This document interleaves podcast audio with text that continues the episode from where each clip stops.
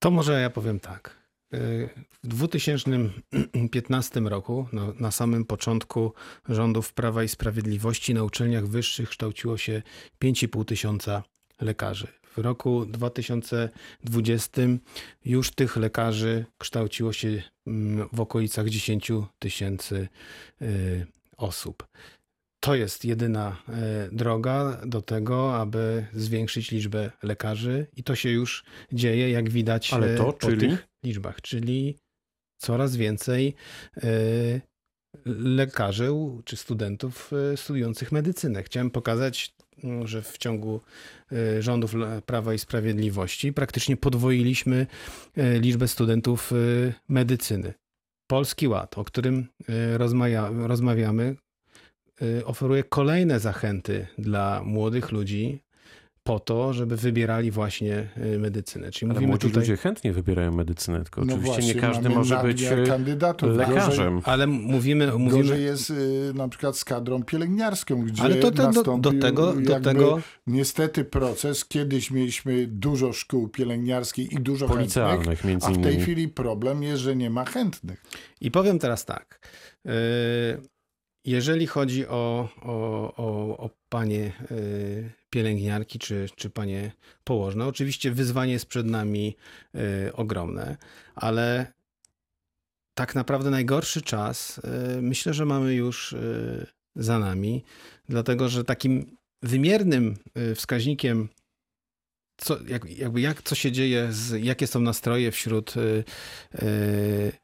tego personelu pielęgniarskiego jest jakby występowanie do, do izb pielęgniarskich o potwierdzenie y, prawa do wykonywania zawodu po to, żeby wyjechać za granicę. Do 2015 roku praktycznie tendencja była rosnąca, czyli im więcej, y, z każdym rokiem było więcej osób, które y, ubiegało się właśnie o ten dokument, co oznaczało wyjazd za granicę. Od 2015 roku tendencja jest zmniejszająca się, na szczęście. Oczywiście jest grupa osób, która, e, która wyjeżdża, ale do zawodu również wróciło mm, bardzo dużo e, pan, pielęg, pan pielęgniarek, dlatego że przede wszystkim też zarobki są e, coraz lepsze.